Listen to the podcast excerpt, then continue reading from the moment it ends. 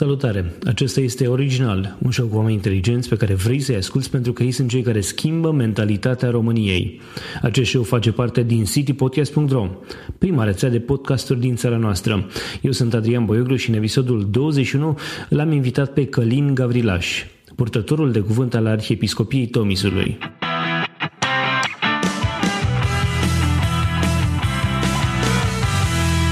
Acest show este susținut de Ovidius Clinical Hospital. Mulțumim și Radio Dobrogea, dar și Radio Constanța pentru sprijinul de fiecare zi. Salut, Călin, bine ai venit la Original. Salut! Înainte de a începe discuția, aș vrea să te prezint ascultătorilor City Podcast. Călin Gavrilaș are 35 de ani, este din Bisița Năsăud, a făcut uh, teologia la București și în același timp făcea și dreptul tot la București, iar după aceea a făcut un masterat în mass media și comunicare socială. Din 2002 până în 2010 a lucrat în presa scrisă, din 2010 până în 2012 a trecut la televiziune și din 2012 este în Arhiepiscopia Tomisului pe funcția de purtător de cuvânt uh, Um, ce îți lipsește cel mai mult din presă? Măi, lipsește presa scrisă, în primul rând, și jocul cu imaginea din televiziune. Pentru că, într-adevăr, am ajuns la concluzia că o imagine spune mai mult decât mii de cuvinte, nu o mie sau două, decât mii de cuvinte. Și cred că știi foarte bine lucru, lucrul acesta. Deci asta îmi lipsește, imaginea, jocul cu imaginea, dar o imagine asociată la un text bine scris și uh, în funcția ta actuală nu prea ai ocazie să... Sau, ai, ai avut ocazia, ai lucrat pentru o televiziune locală din Constanța. Ai avut ocazie să te joci puțin cu imaginea. Da, da, da, da. Tocmai, uh, tocmai lucrând pentru televiziunea din uh, Constanța. Putem să-i dăm fă... numele, e vorba da, de TV Neptun. Neptun TV, da, făceam, am realizat o emisiune Pelerin către Lumină, a avut 25 de episoade și am adus în fața publicului personaje. Personaje care și-au schimbat viața într-un mod, hai să zicem așa, miraculos, că tot se folosește des cuvântul acesta. Și erau povești de viață care trans, speram noi să transmită ceva și cred că au, au transmis. În același timp am avut posibilitatea să intru în legătură și să cunosc oameni deosebiți și aș aminti doar doi, care din păcate acum nu mai sunt printre noi. E vorba de Ilie Tudor, tatăl uh, lui Tudor Gheorghe, toată lumea îl știe pe Tudor Gheorghe, dar Ilie Tudor are o poveste de viață fantastică și de inventatorul, inventatorul Justin Capra. Un om uh, la fel, deosebit, care din păcate și el uh, nu mai este printre noi. Deci doar aceste două personaje au o poveste de viață fantastică și datorită acestei emisiuni am putut să cunosc astfel, astfel de oameni.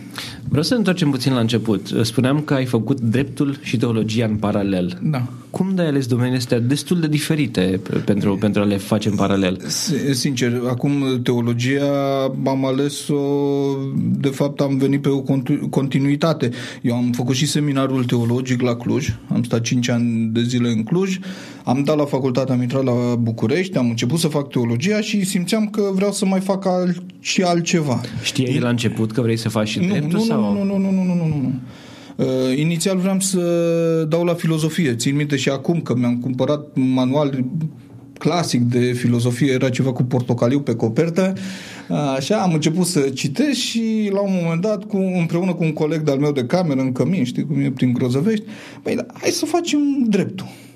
Toată lumea caută, legislație. Erau, era anul 2000, 99-2000. Și în 5 minute ne-am reorientat către drept. Am dat la drept, am intrat amândoi și am uh, făcut uh, trei ani uh, în paralel, teologia și dreptul.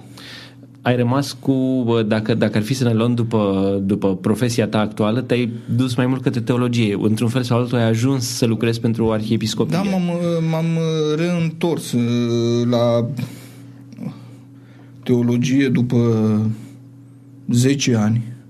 Deci m-am reîntors, deși, sincer, pentru mine presa rămâne meseria mea de bază și sper să o fac toată viața. Și atunci dreptul?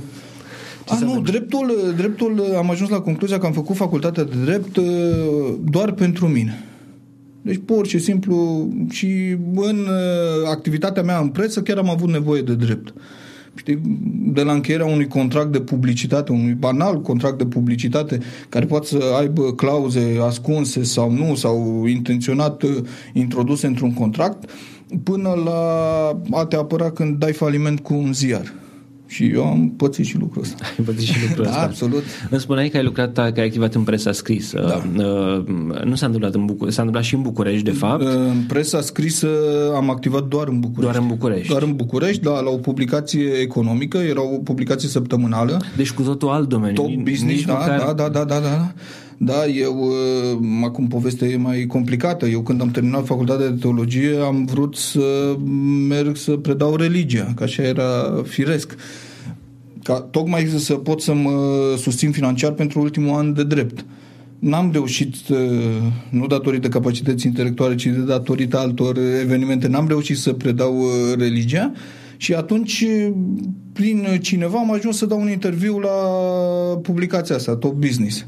Și Era țin o minte- revistă? Era o... E- Este, era o revistă 24 de pagini, uh, revistă săptămânală. Există și în momentul de față Uh, nu revista? mai există că am dat fa- faliment.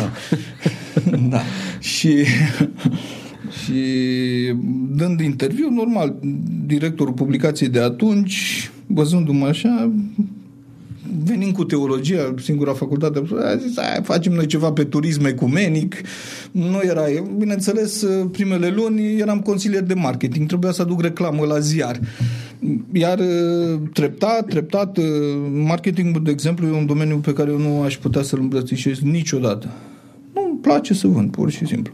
E, e, Iar treptat, treptat am ajuns, am început să scriu, am ajuns redactor, iar după aceea, la 2 sau 3 ani, e, ziarul și-a schimbat Consiliul de Administrație și am ajuns inclusiv asociat acolo și administratorul publicației. Uh, Ce gen de, de articole scrie în momentul, în momentul respectiv? E, Bineînțeles, în special articole de business. Eram uh, jurnalist acreditat pe Camera de Comerț, tot ce însemna sistemul cameral din România, pe Romexpo, târguri și expoziții și pe Ministerul Justiției aveam și bucuria de a fi făcut dreptul. Și a- așa, foarte rar, țin minte când a murit Papa Ioan Paul al II-lea, am scris un articol, când uh, a fost ales noul patriarh, uh, așa, ca o informație, nu conta că eram o publicație de business, era genul de informație care puteai să o inserezi uh, undeva la paginile de actualitate, de exemplu. Era ceva ce îți plăcea să scrii pe economic?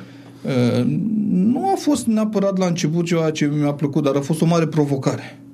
Era o provocare să scrii, să transmiți uh, un mesaj, să transmiți o informație și, de ce să nu zic, la 22 de ani să-ți vezi numele acolo, la semnătură.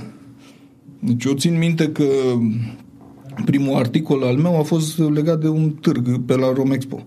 Fusesem la conferința de presă, am dus uh, în redacție articolul, mă rog, a fost a trecut prin corectură, iar seara am stat uh, la închiderea ediției și am văzut pagina înainte să fie trimisă în tipografie și mi-am văzut numele acolo.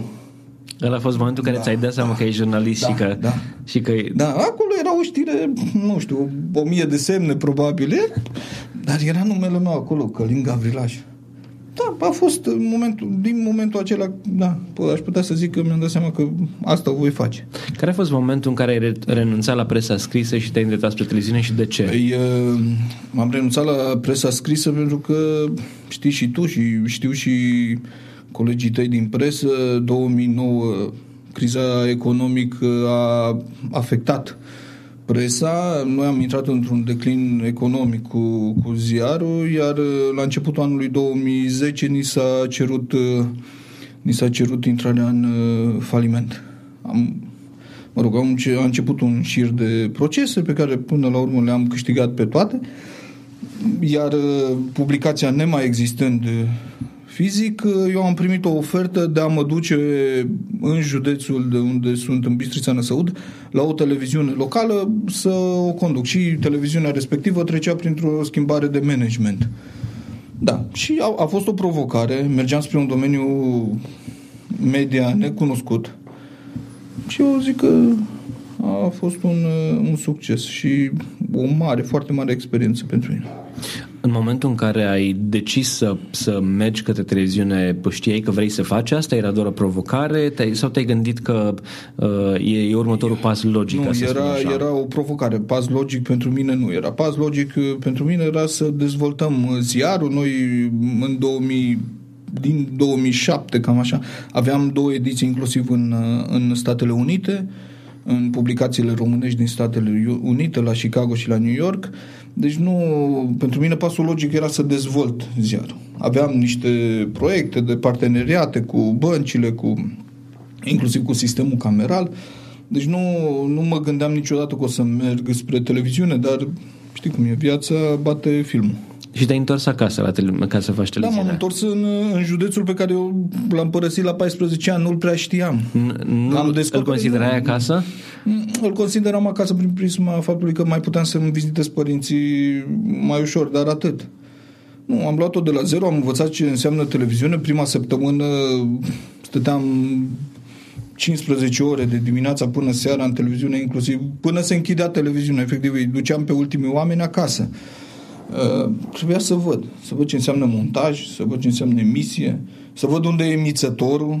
Știi? Adică Ce, televiziunea fă, are ce emițător. făceai de fapt? Ce, ce aveai Uh, de... Fiind, uh, pe, fiind director general, uh, făceam, uh, mă ocupam de tot. Adică și de parte de marketing sau mai și mult parte, și editorială? parte de marketing, deși era un departament de marketing, și parte editorială, deși exista un redactor șef, dar dimineața, bineînțeles, la ședințe sau pe bilețele, trebuia să vedem ce facem în ziua respectivă, inclusiv ce intră pe ecran seara, pe ore și sumarul de publicitate.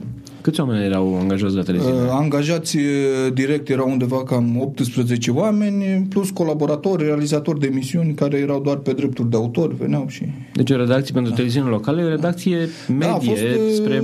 a fost comparativ cu celelalte televiziuni, era o redacție ok. Adică nu... Uh, ai descoperit cu ocazia asta că îți place și imaginea.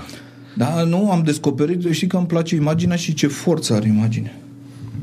Ce forță are imaginea?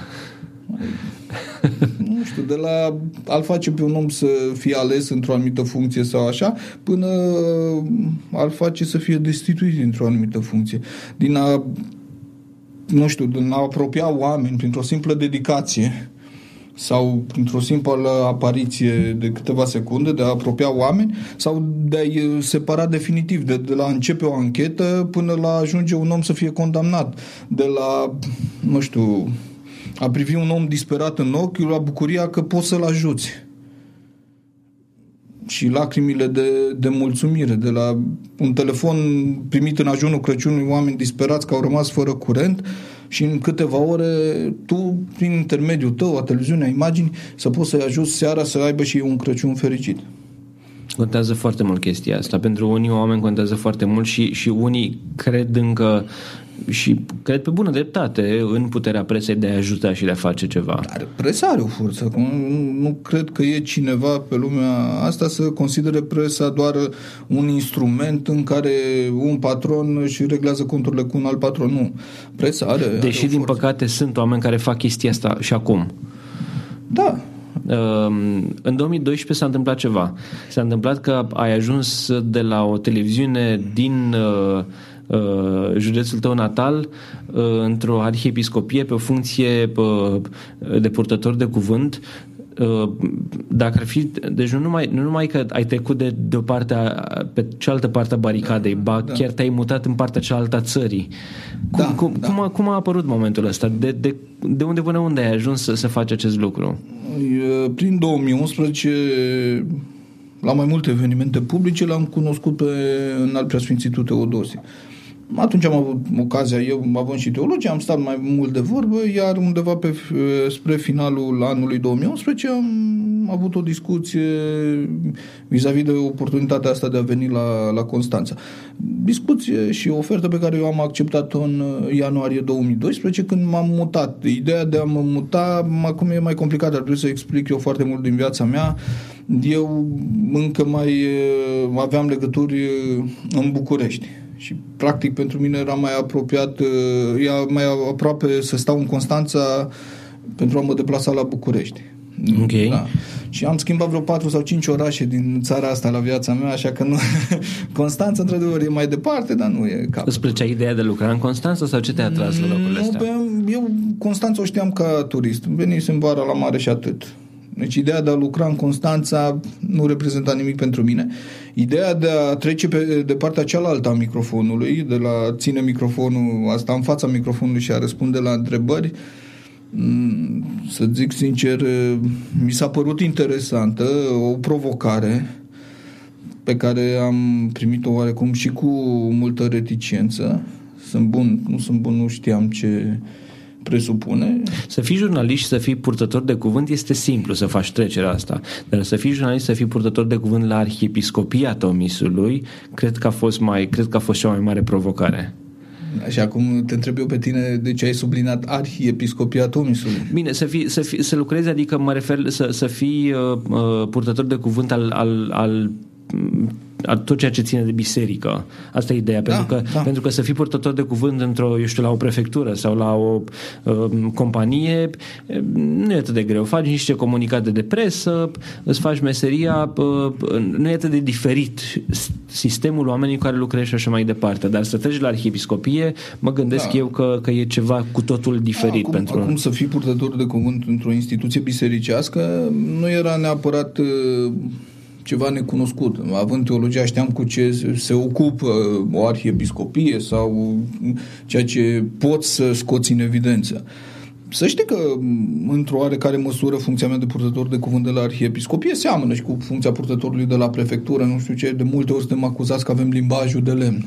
E comunicatul standard când e comunicatul uzual programul ierarhului sau așa. Da, putem să fim acuzați de un limbaj de lemn, dar uh, nici nu pe partea cealaltă nu poți să, să, să schimbi ceva dacă duminica aceasta se, este o sfințire. Eu nu pot să-i spun altcumva. E sfințire. Tu ca jurnalist poți să zici, băi, dar toată ziua sfințire sau nu. Dar asta este. Uh-huh. Da. În momentul în care ai venit aici, uh, ce ți-a părut sau cum ți-a părut atmosfera asta, ideea de a, de a lucra într-un astfel de mediu? A fost ceva uh, greu? A fost ușor la început? Cum ți-a părut? Da, eu, știi, când vii ca personaj civil, știi, fără, fără să fii preot, să nu, fără să aparții de tagma clericilor, e puțin mai, mai greu la început să te, să te integrezi. După aceea, eu venind din presă, trebuia să le câștig încrederea colegilor mei din arhiepiscopie. Ce ai reușit? Eu cred că da, într-o mare măsură da. Dar sunt convins că există e suficienți... Un proces, e un proces în desfășurare, da. Suficienți da. preoți care încă mă privesc ca jurnalist. Și asta e un lucru bun sau e un lucru rău? Din punctul lor de vedere, din, din punctul lor de vedere nu știu dacă e bun sau rău, e strict uh, opinia lor. Din punctul meu de vedere și a um, jobului meu ca purtător de cuvânt e un lucru rău. Pentru că între, între noi trebuie să existe relații de colegialitate, chiar și prietenie și trebuie să existe sinceritate, da. În momentul în care faci așa ceva, te gândești vreodată că, eu știu, există nu știu cum să spun, o, o, auto, o autocenzură, adică ai nevoie să... Evident, bine, dincolo de cenzura bunului simț, adică nu, nu mă refer la asta, dar te gândești că eu știu, triezi anumite evenimente, să zicem, la care participă în alt preasfinția sa Teodosie, de exemplu, și nu le dai pe toate publicului, sau eu știu, care sunt deciziile pe care trebuie să le iei zi de zi în jobul ăsta? Păi, în primul rând, nu numai arhiepiscopia, într-adevăr, în mare măsură iese cu evenimentele publice sau evenimentele pe care le organizează cu credincioși, în special în al preasfințitul, dar arhiepiscopia are biserici, are preoți, are o are foarte multe evenimente pe care le organizează. Cum le triem? Le triem în funcție de, de importanța lor. Eu mă pun totdeauna în, în situația celui care citește știrea, ascultă știrea, vede știrea dacă este o știre televizată reprezintă pentru el ceva, este o informație sau nu este o informație. Ce consideră informație? Un Păi eu, eveniment? eu, eu con- consider informație, în primul rând, o știre din care omul uh, chiar află ceva, află ceva util pentru el, poate necesar, sunt credincioși care într-adevăr au nevoie de o informație necesară la ce oră începe o anumită slujbă într-un anumit loc sau la ce oră vine o oraclă, la ce oră vine o oraclă cu moaștele acolo, ca să nu meargă să stea 5 ore înainte, uh-huh. să le aștepte. La ce oră se desfășoară, începe canonul învierii, de exemplu, că asta vă place și, și vouă și avem de atât, sau o procesiune. Știi, uh-huh. mai există 15 minute întârziere sau... Da, asta, asta este o informație pe care trebuie să o dai și să o dai cu, cu prioritate. Ești tu mai mult un comunicator sau și te implici în organizarea unor astfel de evenimente? Adică recomanzi, eu știu, uh, preoților Haideți să nu începem la ora acutare, ci să începem la ora acutare. Da, știu, în general de... mă, mă implic. Mă implic uh, și acolo unde mi se cere părerea și uneori chiar și acolo unde nu mi se cere părerea. Da, mă implic tocmai uh, gândindu-mă și la meseria voastră de jurnaliști, că la anumite ore nu se poate crea sau nu se poate ține un eveniment, pentru că ar fi imposibil pentru, pentru voi. Mă gândesc uh, la public, în cazul nostru credincioși, pentru că una e să faci o procesiune pe la 14, de exemplu ora 14 când toată lumea este la serviciu și alta e să o faci după ora 17-18 când lumea vine de la serviciu și poate să te însoțească. Alta e să o faci când e cod galben de caniculă și alta e să stai până pe la 19 când uh, se lasă răcoarea. În alt preasfinția sa Teodosie este un um, ierarh care este cunoscut ca fiind puțin mai uh, hai să nu zic extravagant, mai altfel față de alții. Adică a făcut ceremonii pe plajă, a făcut, merge în fiecare an cu barca, cu scafandre militare alături și nu se teme chiar dacă sunt valuri, dacă e, știu, se anunță furtună și așa mai departe. Te ajută pe tine asta în munca ta sau e mai greu să, știu, ți îngreunează cumva munca? Îți dai seama că asta pentru orice comunicator e o mană cerească. Adică eu știu, fim, eu știu asta, dar vreau fim, să explicăm. Să fim, să fim realiști. Constanța are câteva momente în care e în prim plan opinie publice din țară și poate nu numai. Să ne gândim la înviere. Sunt, suntem singura arhiepiscopie cu ieșire la mare. Deci, să ne gândim la Bobotează, aruncarea crucilor la fel, în mare. Să ne gândim la peștera Sfântului Andrei, se, se apropie. E la noi. Și să ne gândim chiar și la izvorul tămăduirii la Dervent. Deci sunt patru, patru momente în an în care toată media și toată opinia e focalizată pe, pe noi. Și într-adevăr, în al preasfințitului îi plac provocările astea. Eu uite, îți dau ceva din casă, totdeauna el când se fac, de exemplu, de bobotează comandamentele înainte de eveniment, cu cei de la comandamentul flotei, cu um, cei de la administrația portoară, mă rog, jandarmeria, așa, totdeauna întreabă care e prognoza meteo, dacă sunt ceva valuri. Pentru că vrea să fie da, valuri? Da, da, da, pentru că da, trebuie să participe și natura la, la evenimentul respectiv. Dar există și crisis management. Ce se întâmplă dacă ei să cadă în valori? Da, atunci aplicăm o strategie de criză la care, sincer, eu m-am gândit oricând că s-ar putea întâmpla. Dar Din fericire nu s-a întâmplat asta, până acum. Exact, dar... și atunci o ținem pentru când să sperăm că nu se va întâmpla niciodată. Da, deși nu pare, nu pare să se teamă. Nu, nu, nu, nu și gândește de acum, el nu merge cu o bărcuță, totuși e însoțit de de soldați, de scafandre militare, scafandre da, militare sunt... exact special antrenați pentru, pentru asta, barca pneumatică, se fac cu câteva zile înainte, se fac simulări, exerciții, deci nu prea există posibilitatea să avem surprize, surprize neplăcute. Acum că sunt valuri, un val poate să, să-l acopere cu apă, dar nu altceva. Mai mult atât nu cred că se va întâmpla niciodată. Um, există momente în care biserica are situații de criză. Au fost și în Constanța, mai, mai mici, nu atât de, de la amploare mare, uh, se întâmplă și în alte zone din țară. În astfel de situații, uh, ai uh, te sotești și cu colegi de la Patriarhie sau știu care e procedura atunci când sunt situații de criză? Dacă este vorba de o criză care ne privește pe noi, deci o criză apărută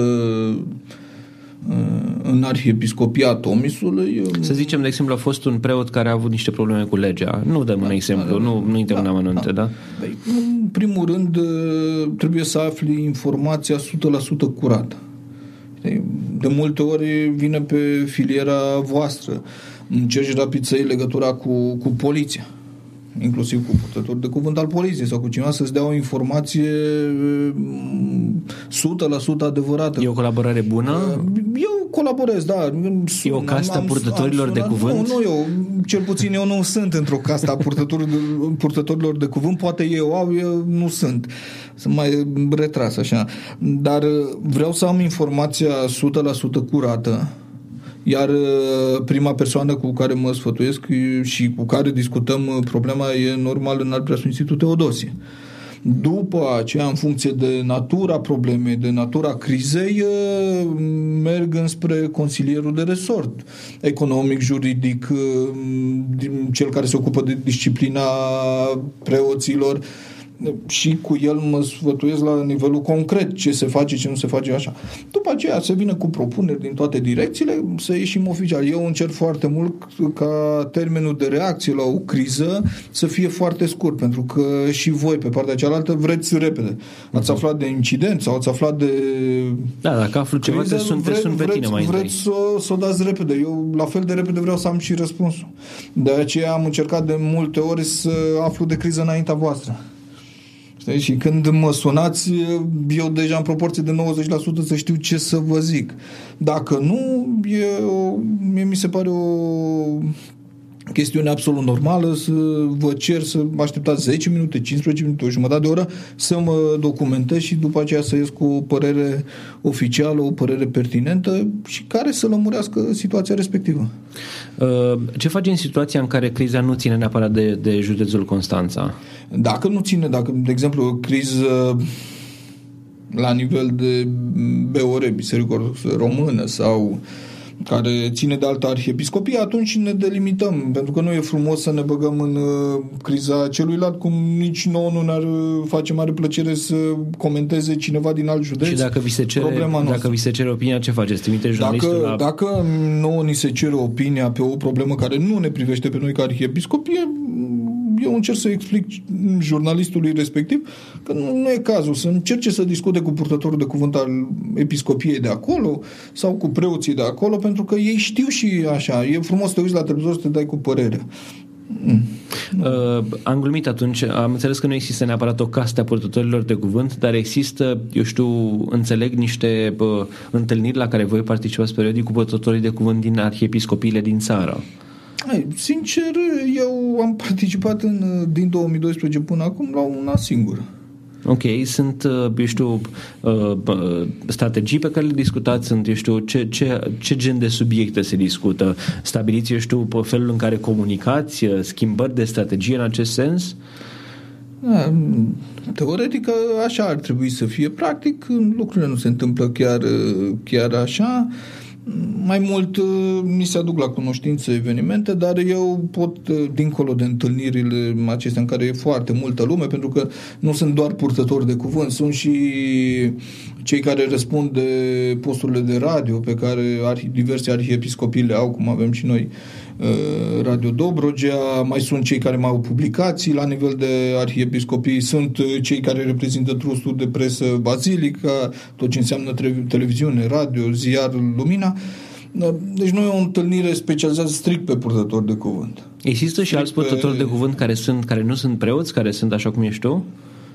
Mm, sincer, la nivel de patriarhie, nu știu. Dar la nivel de patriarhie, asta vreau să, să subliniez, eu vorbesc cu părintele Stoica ori de câte ori chiar trebuie să mă informez de la el sau să-l informez sau trebuie să ne sfătuim. Am, eu, din punctul meu de vedere, am o comunicare foarte bună cu, cu el. Facem acum o pauză de la această discuție pentru a vă transmite un mesaj de la susținătorii noștri Ovidius Clinical Hospital. Începând cu 15 iunie 2015, e un program foarte interesant dedicat viitoarelor mămici. Este vorba despre terapia acvatică. Acest program este menit să relaxeze viitoarele mămici și, tocmai de aceea, are loc în bazine încălzite. La final, graviduțele vor învăța să uh, miște anumite grupe de mușchi și își vor crește rezistența cardiovasculară. Partea cea mai bună este că nu e necesar să ai niciun fel de aptitudini pentru a participa la aquaterapie. Specialiștii de la OGH spun că această hidroterapie este benefică pentru aproape orice femeie însărcinată, atâta timp cât este sănătoasă și nu are complicații.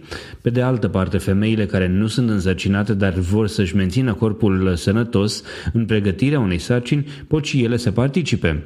La Ovidis Clinical Hospital, gravidele pot beneficia de consulturi ecografice și ginecologice. Doctorul Carmen Ciufu, medic primar radiologiei și imagistică la OGH, recomandă trei ecografii pe durata sarcinii, morfologia fetală de trimestrul 1 între 11 și 14 săptămâni, morfologia de trimestrul 2 între 20 și 24 de săptămâni și cea de trimestrul 3 între 30 și 34 de săptămâni. Dar revenind la programul acvatic pentru gravide de la Ovidius Clinical Hospital, acesta are loc, așa cum vă spuneam, începând cu 15 iunie, iar informații suplimentare poți uh, afla de pe site-ul www.ovidius-ch Flash.ro sau la telefon 0241 480401. Mulțumim și noi CH pentru că sunt alături de rețeaua CD Podcast încă de la lansare. Se poate îmbunătăți cumva comunicarea cu mass media? Da, eu zic că se poate biserica poate foarte, foarte, foarte mult să-și îmbunătățească comunicarea cu, comunicarea cu mass media. În primul rând să încerce să-și apropie media și oamenii din presă să înceapă să înțeleagă biserica. Tu faci asta să, deja. Să, tu... să înceapă să înțeleagă cum e organizată biserica. Că totuși biserica are, are niște canoane și o structură de organizare veche de 2000 de ani nu putem să le schimbăm la dorința unora sau altora că biserica de ce e așa și așa, că unii chiar acuză biserica de autism. Nu e autistă. Poate în anumite mm, momente nu comunică foarte bine, dar uh, trebuie și jurnalistul să vină în întâmpinarea, în întâmpinarea bisericii. Eu când am mers, uh, când a fost acreditat pe Ministerul Justiției, m-am dus pentru că aveam niște studii de drept. Am înțeles ce vorbea Ministrul Justiției la vremea respectivă într-o conferință conferință de presă. Ce să zic, în 2013, țin minte, m-a sunat o colegă de-a voastră, nu-i dau eu numele de data asta, uh, care vrea să facă un interviu cu episcopul Lucian, arhiepiscopul Lucian, care murise în 2005. Adică și, și cum i-ai explicat?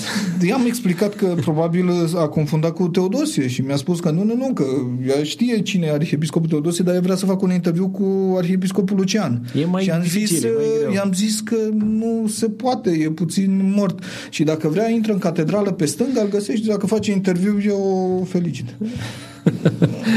adică, na, Trebuie să ai răbdare. Orice pădure are uscători și printre no, jurnaliști nu, sunt, sunt oameni care... Zic că la, la fel cum uh, eu prin comunicate, prin uh, uh, relația directă cu voi, încerc să vă explic orice de, se întâmplă în biserică și în arhiepiscopia Tomisului, la fel și jurnalistul puțin trebuie să vină măcar cu o bază minimă de cunoștințe. Ar, ar fi util în acest sens, eu știu, un curs intensiv de explicat biserica jurnaliștilor? Nu, nu, nu curs intensiv, Doamne ferește. Un curs... N-am, n-am îndrăznit bază, niciodată bază. să punem vreun jurnalist la, la școală.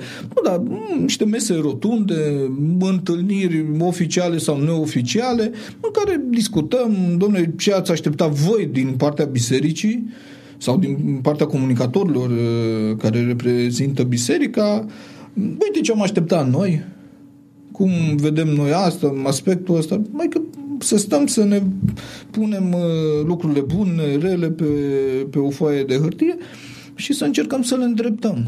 Pentru că na, eu nu văd uh, un bau-bau în presă. Și cred că încet, încet nici presa nu vede bau-bau în comunicatori sau în în biserică. Undeva cred că în cei 25 de ani a existat puțin o, o ruptură între biserică și, și mass media. Strict nu între biserică și societate sau între biserică și mass media. Am observat că ruptura asta ține mai degrabă de, eu știu, de la un județ la altul. Adică sunt zone în care, eu știu, nordul țării, nu dau un județ anume, unde e clar că jurnaliștii uh, hai să zic așa, sapă mai mult după chestii care țin de biserică și descoperă, poate și, eu știu, chestii în neregulă. Bine, știi cum e, acolo unde sunt, le și descoperi. Dacă la Constanța nu sunt, asta nu înseamnă că pă, nu vrea cineva să le publice, ci pur și simplu poate că nu sunt, sau poate nu sunt atât de multe cum sunt în alte zone. Trebuie să luăm în considerare dezvoltarea, inclusiv dezvoltarea economică a fiecărui județ. Constanța are presă multă din punctul ăsta de vedere, dar e și al doilea județ al, al țării.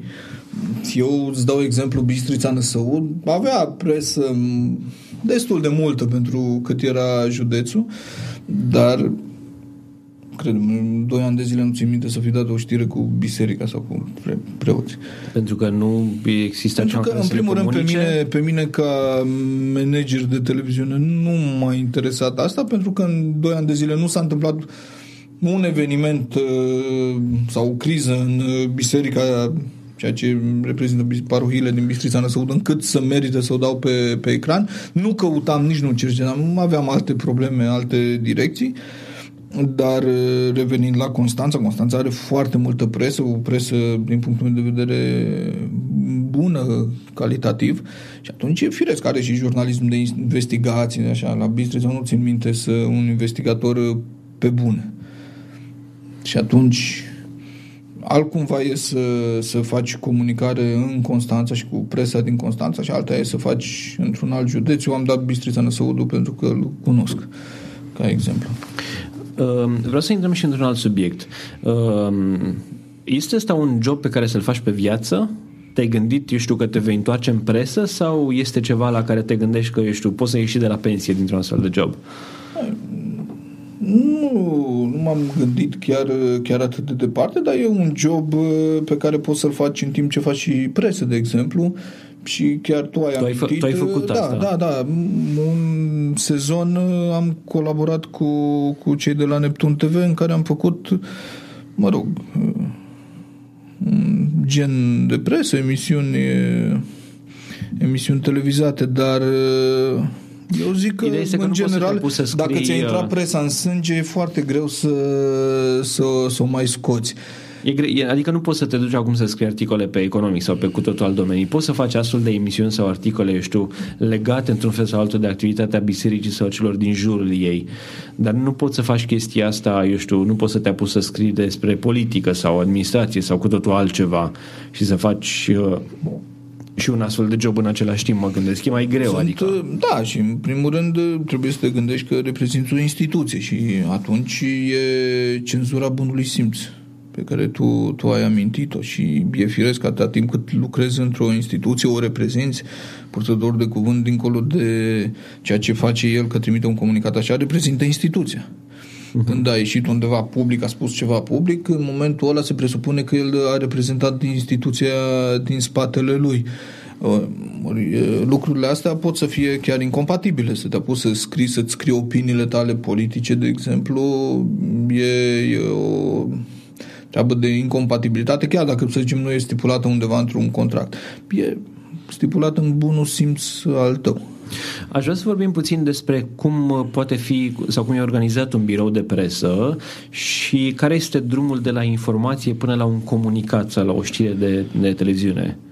Mai, acum eu pot să-ți spun uh, cum e organizat biroul nostru de presă, că așa putem da, să da, vorbim din manuale, în funcție de dimensiuni, de așa. E, am, noi suntem trei oameni la biroul de presă, trei oameni, aflăm, uh, uh, aflăm informația primară în sensul în care mm, preoții sunt uh, informați că trebuie să anunțe orice eveniment pe care îl creează. O chiar, fac, fac chestia asta? Da, da, da, da, da, da, ne anunță, au contactele noastre, ne sun, vin, eventual dacă au posibilitatea să ajungă până, până la arhiepiscopie, ne anunță evenimentul. Sunt dornici să promoveze evenimentele sau trebuie să... Să, să știi că au început să fie din ce în ce mai dornici. Asta e să, bine. Să se vadă, să se afle că în comunitatea lor se întâmplă. Să știi că și, și oamenii și credincioșii sunt bucuroși să se vadă chiar chiar la o știre video pe Trinitas sau la un eveniment mai mare promovat de alte televiziuni sau de presa, de presa scrisă, să se vadă într-o fotografie sau să-și vadă numele localității amintit acolo sau a parohiei sau a părintelui sau al lor, nu știu. Ce gen de media preferă? TV, presă scrisă? Cine? Uh, uh, ești un preot sau cineva care e apropiat bisericii? Hmm, cei pe, preoții, în mod normal, când vor să-și promoveze un eveniment, vor să-și promoveze pe toată media. Nu au nu mai... Adică, eu știu, este online-ul mai apropiat sau este video, acum, televiziunile? Acum discuția, discuția de, despre online e o discuție mai, mai amplă. Depinde din ce mediu vine. Poate să vină de la o parohie, să zic, îți dau un exemplu, și poate un sat pe care probabil mulți ascultători de data nici nu o să știe să-l localizeze. Nici eu nu, știu, nu sunt convins că tocmai, știu exact unde tocmai, e localitatea tocmai. Și e în, e în județul Constanța și nu e departe, e la vreo 65 de kilometri unde mi-e greu să cred că părintele de acolo, când va organiza un eveniment, va vrea o promovare pe online atâta timp cât uh, locuitorii credincioși din satul respectiv cred că nu au internet. Și atunci, normal, el ar vrea o, pro- o promovare în, în televiz- prin intermediul televiziunilor, că au televizoare. Greu de crezut că ar vrea și în presă scrisă, pentru că nu ajunge nu presa ajunge scrisă. Presa scrisă acolo, da. adică, na, și ca să ajungă informația, să vadă și el că evenimentul lui a apărut undeva, singurul mijloc de comunicare e televiziunea acolo. Ok, vin, vin la voi preoții și vă spun, avem da. evenimentul ăsta sau da, ăsta. primim informația. Există o sortare sau, eu știu, cum, cum nu, decideți? Nu, nu, sunt, nu sunt atât, atât de multe evenimente încât să le, să le sortăm. Și, în general, cam toate evenimentele le promovăm. Bine, numai dacă e un eveniment care, într-adevăr, nu reprezintă interes, el poate să reprezinte un interes strict local în comunitatea respectivă și atunci încerci să-i explici părintelui că, domnule, asta privește strict pe voi acolo. Că avem maslul la ora 4, îți dau un exemplu. Păi, la ora 4 privește strict comunitatea ta din satul respectiv sau din orașul respectiv sau de la biserica respectivă. Nu pot să fac informații la nivel de arhiepiscopie. Noi totuși comunicăm ca o instituție, ca o instituție o instituție mare, nu la nivel de, de asta. Și în al doilea rând v-aș enerva pe voi presa dându-vă informații de asta. La ora 4 începe maslul la biserica nu știu care și nu cred că ați fi cei mai bucuroși și atunci aș risca să nu mai vă plecați pe informațiile importante. Deci există o triere. Okay, Dar da. primim informația primară de la preot, o punem pe hârtie, începem să dăm telefoane, adică eu încerc să mă comport ca un jurnalist. Am primit informația și mă documentez pe subiect. Comunicatele primul... sunt, eu știu, au un tipar, ca să spun așa, sau nu, sunt... Nu, nu, au un, n-au un tipar, dar foarte multe evenimente constau în slujirea arhiereului în, într-o anumită localitate, așa, adică pe lângă Sfânta Liturghie de multe ori nu se mai întâmplă nimic, dar e Sfânta Liturghie cu, cu prezența în al preasfințitului și atunci e firesc ca în câteva rânduri să, să prezinți evenimentul. În al preasfințitul va participa duminică, data cu tare, ora cu tare la uh, oficierea Sfintei Liturghii în parohia cu tare. Cam asta e informația esențială. E, după aceea încercăm să căutăm, să vedem istoria parohiei. Poate e o biserică cu care are o istorie, până acum necunoscută, și are ceva de transmis și atunci începem să ne aplecăm pe câteva rânduri să vă transmitem și istoria parohiei, tocmai ca să vă atragem atenția că, uite, biserica respectivă are o poveste în spate.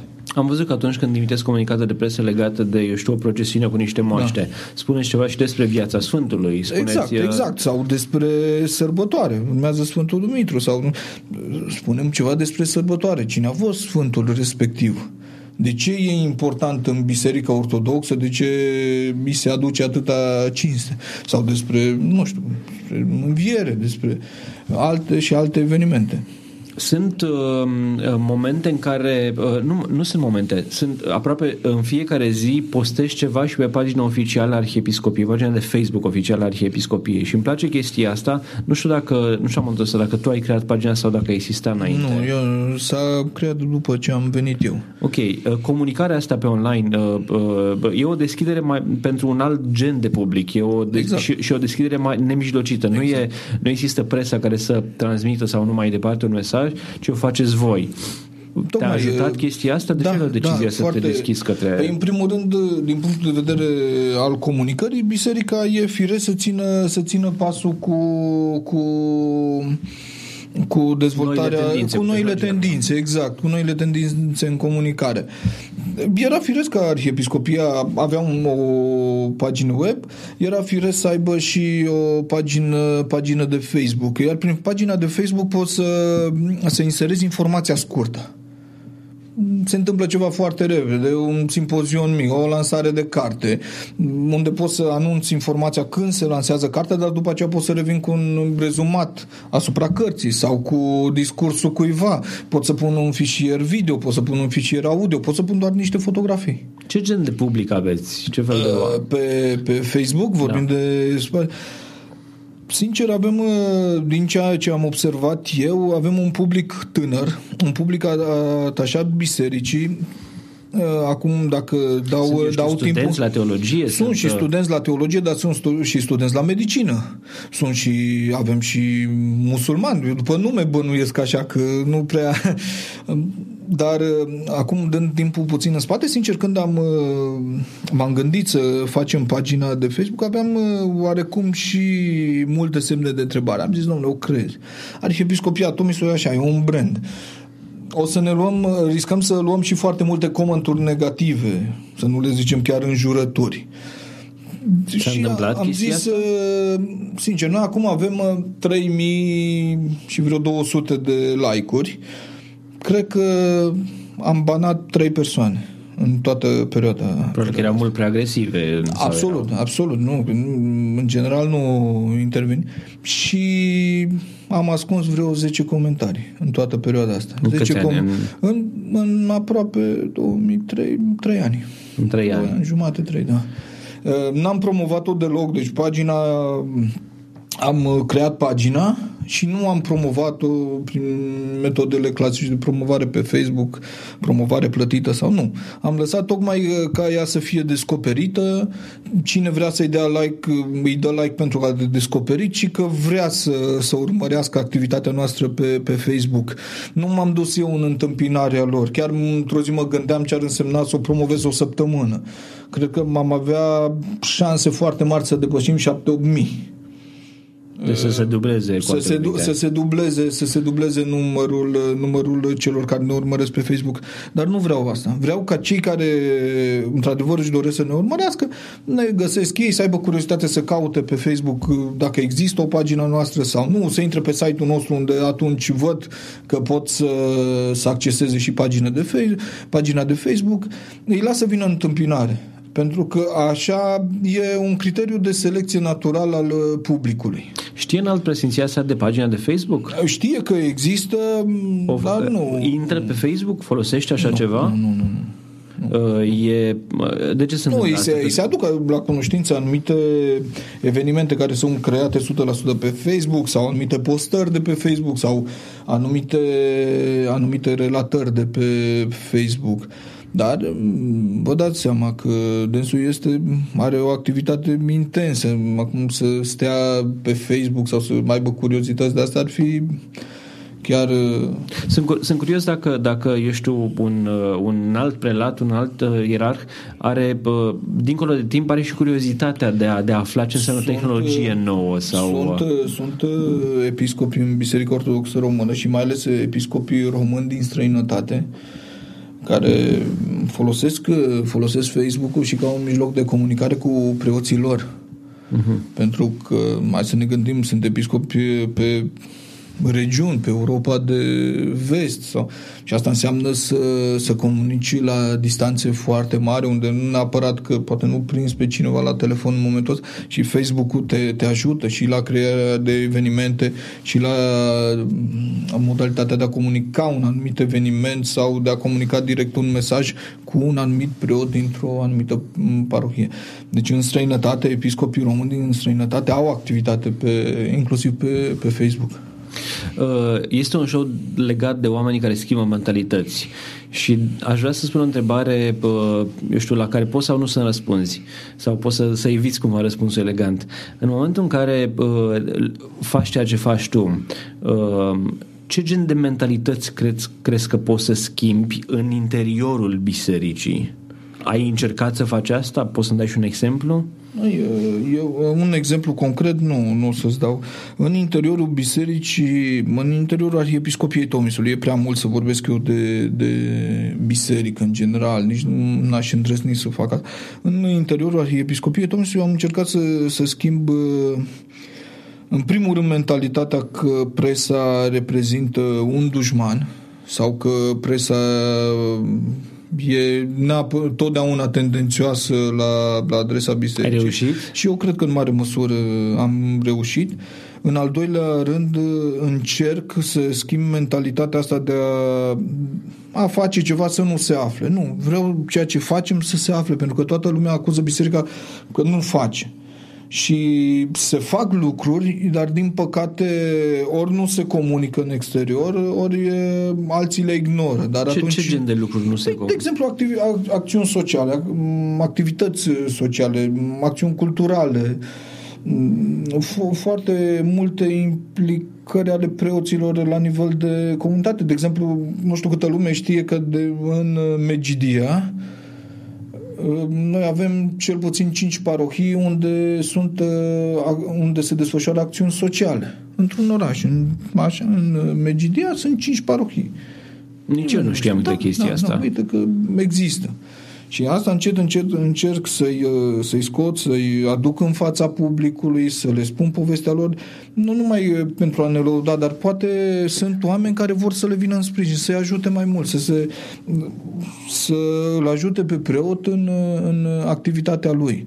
Este greu să te lupți, apropo de mentalități, și cu mentalitatea celor care gândesc că preoții, eu știu, se gândesc să facă bani și atât. Cum, cum rup, rup chestia asta? Cum o, cum o pă, uh, combați o astfel de mentalitate? Ți s-a întâmplat? Să... Da, cel mai ușor o combați uh, arătându-le, arătându-le că cei pe care îi consideră ei că umblă numai pentru bani sau după bani uh, sunt uh, doar excepții, arătându-le cazurile celelalte, a preoților care fac. Noi am avut la original invitat, l-am avut pe preotul de, de la, de la Amzacea, care a făcut o cantină socială, un om care reușește să hrănească în fiecare zi 40 de da, copii. Și cred că v-a zis părintele, în 40 de copii, vreo 20 ceva nici măcar nu sunt ortodoxi. Dar el nu m-a închis ușa în fața unui copilaj flămând care nu, nu e botezat ortodox și, vai de mine, ne protejăm. Nu. Ceea ce face părintele Viorel acolo și sper să reușească și în cealaltă parohie pe care el o are la General Scărișoreanu, unde a terminat o cantină, îi mai lipsesc exact uh, cele mai mici finanțări să plătească bucătăreasă. Exact, despre asta e vorba. 500 da. de lei să plătească o bucătăreasă, adică în asta, până la nivelul ăsta s-a ajuns. Dar uite, cu un asemenea caz poți să ieși în, așa, în întâmpinarea unuia care acuză biserica că vrea numai bani, bani, bani. Uh, mai există o variantă. Bun, îi arătăm cazurile preoților care se implică. Doi la mână, încerc să explice omului și cheltuielile bisericii. Pentru că e frumos să, să faci calcule, de asta văzusem acum recent un calcul uh, făcut de cineva din presă legat de pelerinajul la Cuvioasa Paraschiva și el introducea acolo inclusiv transportul. Pe transportul, în primul rând, nu l-a luat biserica. Fiecare om vine cu trenul, adică nu încasează biserica nimic de la CFR sau asta, dar bagi totul așa la pachet, tragi linie, dă, dă o sumă mare, nu știu câte milioane de euro și zici, uite, biserica. Pe partea cealaltă să nu uităm că bisericile și tot ce se construiește în jurul bisericilor rămân acolo, nu le ia niciun preot acasă, nu, nu le lasă moștenire, rămân ale comunității, o biserică, o casă parohială, un așezământ social, un Sunt și preoți care au mașini mai luxoase, sunt și alt gen de, eu știu, avuții pe care să, le adună. Să, să știi că după, după fiecare exemplu de ăsta ar fi bine să și cercetăm fiecare caz în parte.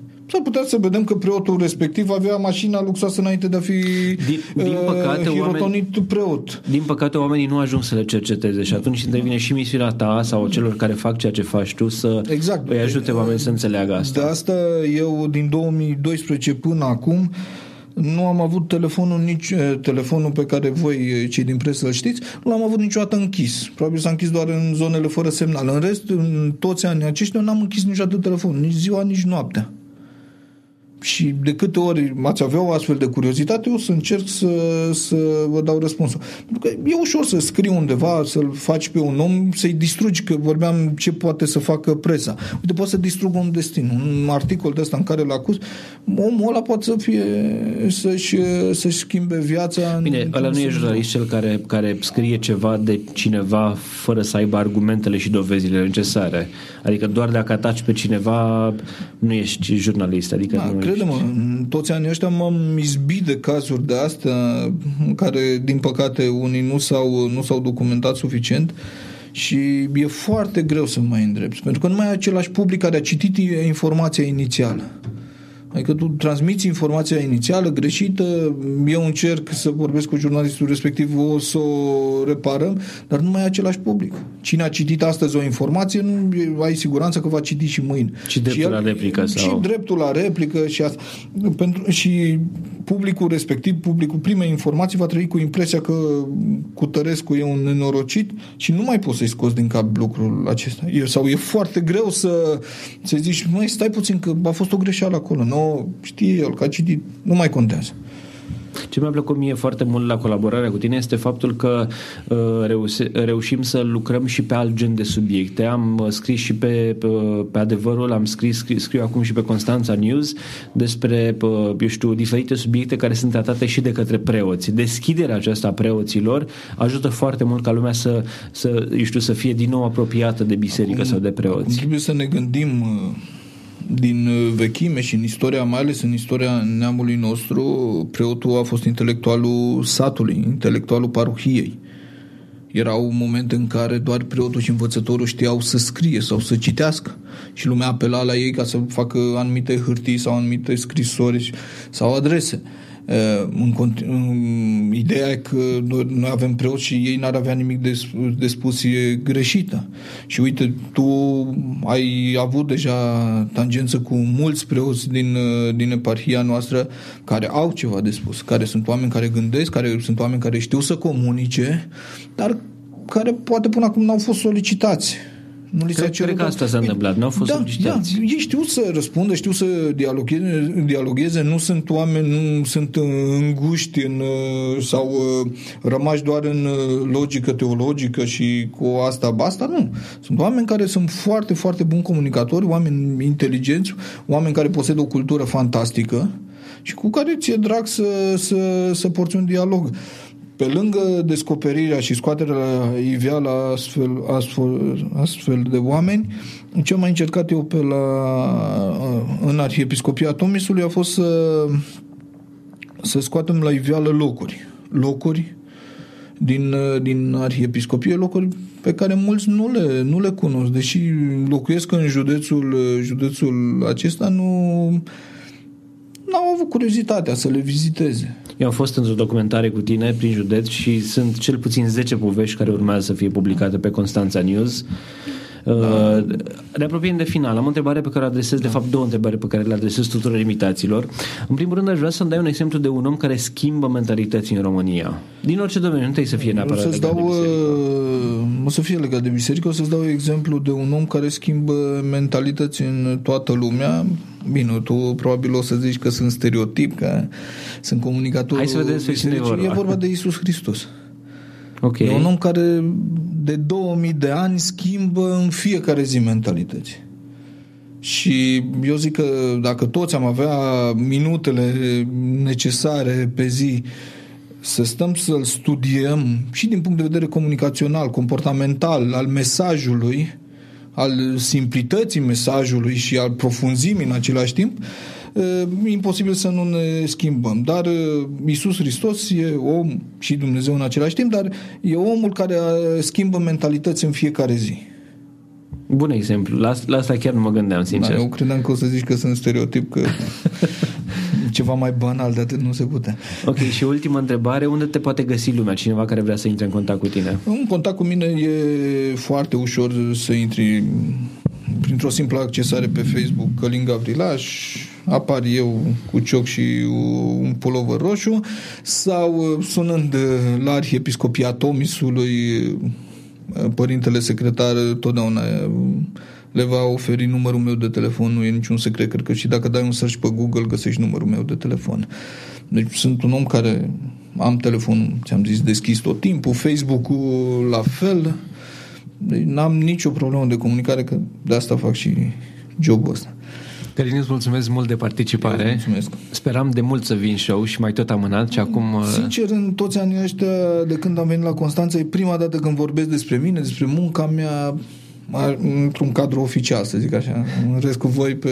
E ca între prieteni aici. Ne am discutat noi și ne ascultă doar, doar prietenii.